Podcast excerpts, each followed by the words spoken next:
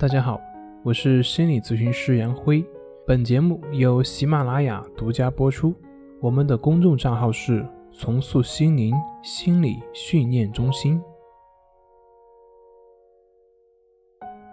今天要分享的作品是：为什么抑郁症患者总是要推开爱他的人？为什么抑郁症患者总是要推开爱他的人呢？第一个就是不想连累家人。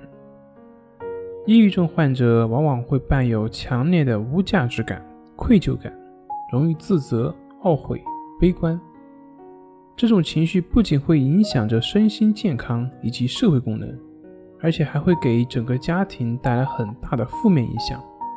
这反而会加重抑郁症患者的心理痛苦，所以他们感觉自己是一个累赘，是一个。添麻烦的人。第二个原因是认为别人的帮助没有用。在《情绪自救》这本书中所讲到的，当抑郁症患者尝试过了一些方法治疗没有明显效果的时候，他们就会变得悲观绝望，变得自我封闭，拒绝别人的帮助。第三个原因是认为别人不理解自己。很多抑郁症患者会认为别人无法理解自己，因为身边的人通常都是说：“你想太多了，你太爱钻牛角尖了，你的心眼太小了，吃饱了撑的，该干嘛干嘛。”类似这样的一些话，对抑郁症患者来说，不仅得不到支持，甚至还会带来被批判和挫败感。第四个原因就是病耻感。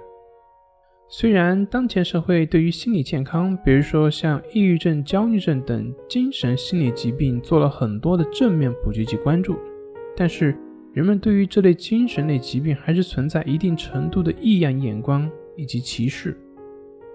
对于患者本人来说呢，更是担心一旦自己暴露自己的病情，会被排斥和边缘化，从而会影响到自己的事业、亲情和友情等等方面。